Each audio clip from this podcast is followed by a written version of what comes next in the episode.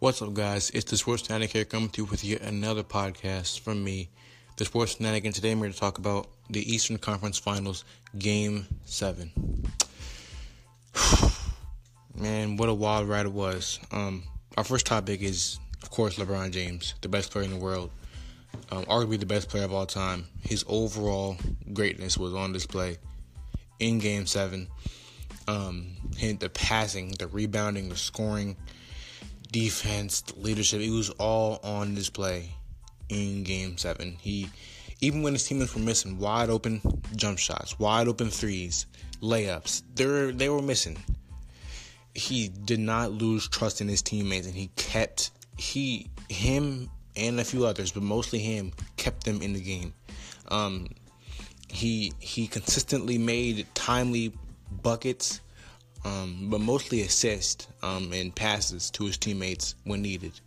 Um, cross cross court passes, bounce passes.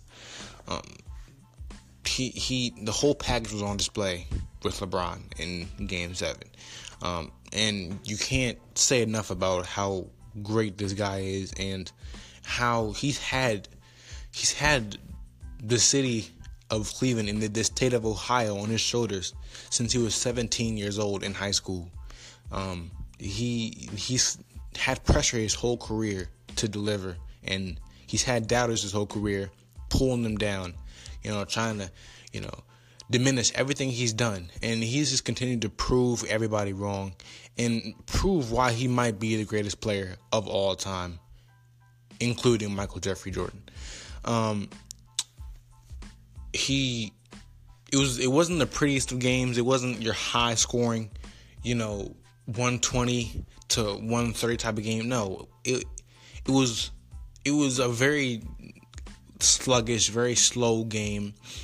Um, it, it wasn't the funnest game. It was a lot of missed threes, you know. But um, the one of the main consistents throughout the whole game, and one one of the players who had an impact on the game, one of the few players, excuse me, who had an impact on the game the whole th- the whole time was LeBron James, and um, he just again he just shows you why he is who he is and why, you know, and you know, he he just he just he just ceases to amaze every time he steps on the hardwood, and he he he showed up. He, he showed out in, in Game Seven, and he's he's been doing it for the past 15 years, ever since he stepped foot into the NBA.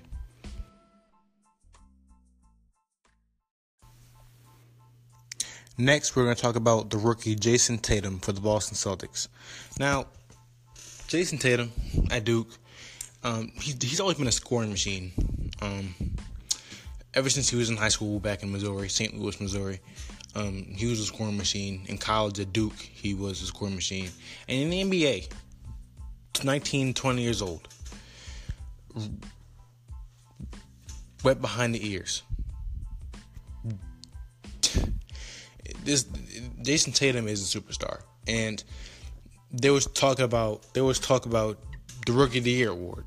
Ben Simmons, Donovan Mitchell, Jayson Tatum needs to be. He's right up there with those guys. He might be the best rookie in this draft. He he might. He's he's probably the best rookie in this draft right now, because the way he played in the whole playoffs through all different types of situations, being he was he was the number one scoring option all playoffs for the for the Boston Celtics, who were without Kyrie Irving and Gordon Hayward. Gordon Hayward for the whole year, but he was the number one option for them this whole playoffs, and he he delivered time and time and time again. Um, and he's he's he's making a case, you know, to be rookie of the year in my mind. I believe he's a future scoring champion. I believe he is. He could be future MVP. Um, Boston's future is bright.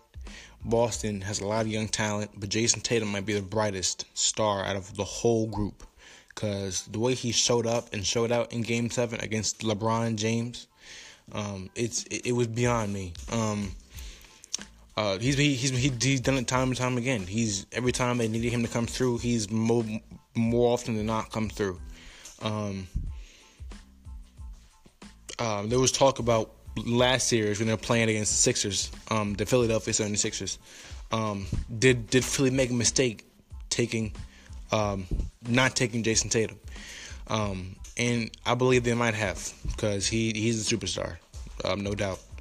Um, he's a superstar and he's here to stay in this league. He's gonna be here for a long time. So y'all, y'all get get get get get um, you know, get get comfortable because he's, he's he's gonna be here for a while. Um, he's he's gonna be making noise for a long time. And his his dunk on LeBron, as me as an LBJ fan, his his dunk on LeBron was it it, it was nasty. Okay, it, it was nasty. Um, Jayson Tatum, big ups to you. You are you are you're here to stay. Um, Jayson Tatum is tough.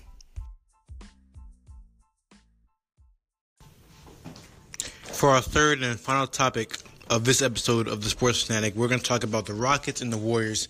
Game 7 tonight in Houston, Texas, 9 p.m. Eastern Time. Go check it out. It's going to be great. Um, but whoever wins this series, LeBron is going to have his hands full because both these teams can put up points. They can lock you down. They have they have superstars and they're they're confident. Well, great coaching. Um, you know, whoever wins this, LeBron's gonna have his hands full. But with the Rockets, um, Chris Paul is the biggest, you know, X factor in this game. Um, will he be able to play with the hamstring? Uh, he is a game time decision. They will um, run it down to the to tip off, you know, to you know make the announcement if he's a player or not.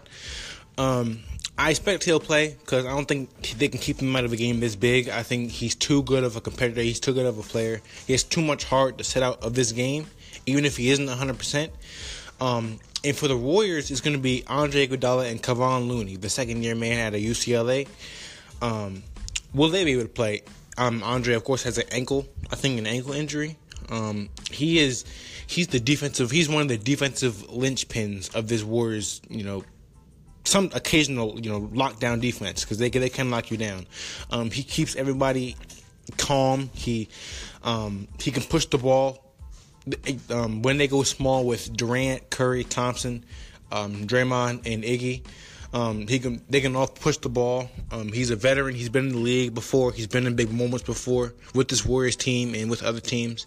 Um, he's a very he's a very good defender. Very great, very good perimeter defender. Um, and he will be um, him and both Looney are both questionable, and Looney is not a scrub. You know, he is a, a, versatile big man that can switch out on the perimeter onto James Harden or Chris Paul if needed. Um, him along with rookie Jordan Bell. Um, so he he is also um, he is uh, also a um, uh, questionable um, for Game Seven. Um, I I have a feeling at least two out of the three players are going to play. I'm not sure. Uh, I definitely think Chris Paul is going to play, even if not 100%. I think he's going to see limited minutes, though. Um, but I think it's going to be a great game. It's going to be physical. It's going to be intense. Um, it's going to be a, a battle of two all-time great teams, NBA teams. Believe it or not, I mean Houston. You know, I mean they're not there yet, obviously because it's their first year, but it can be an all-time great team. And the Warriors are an all-time great team already. They've already made history. Um, you know, with the 73 and 9 back in 2016. Um, so it's going to be a great game.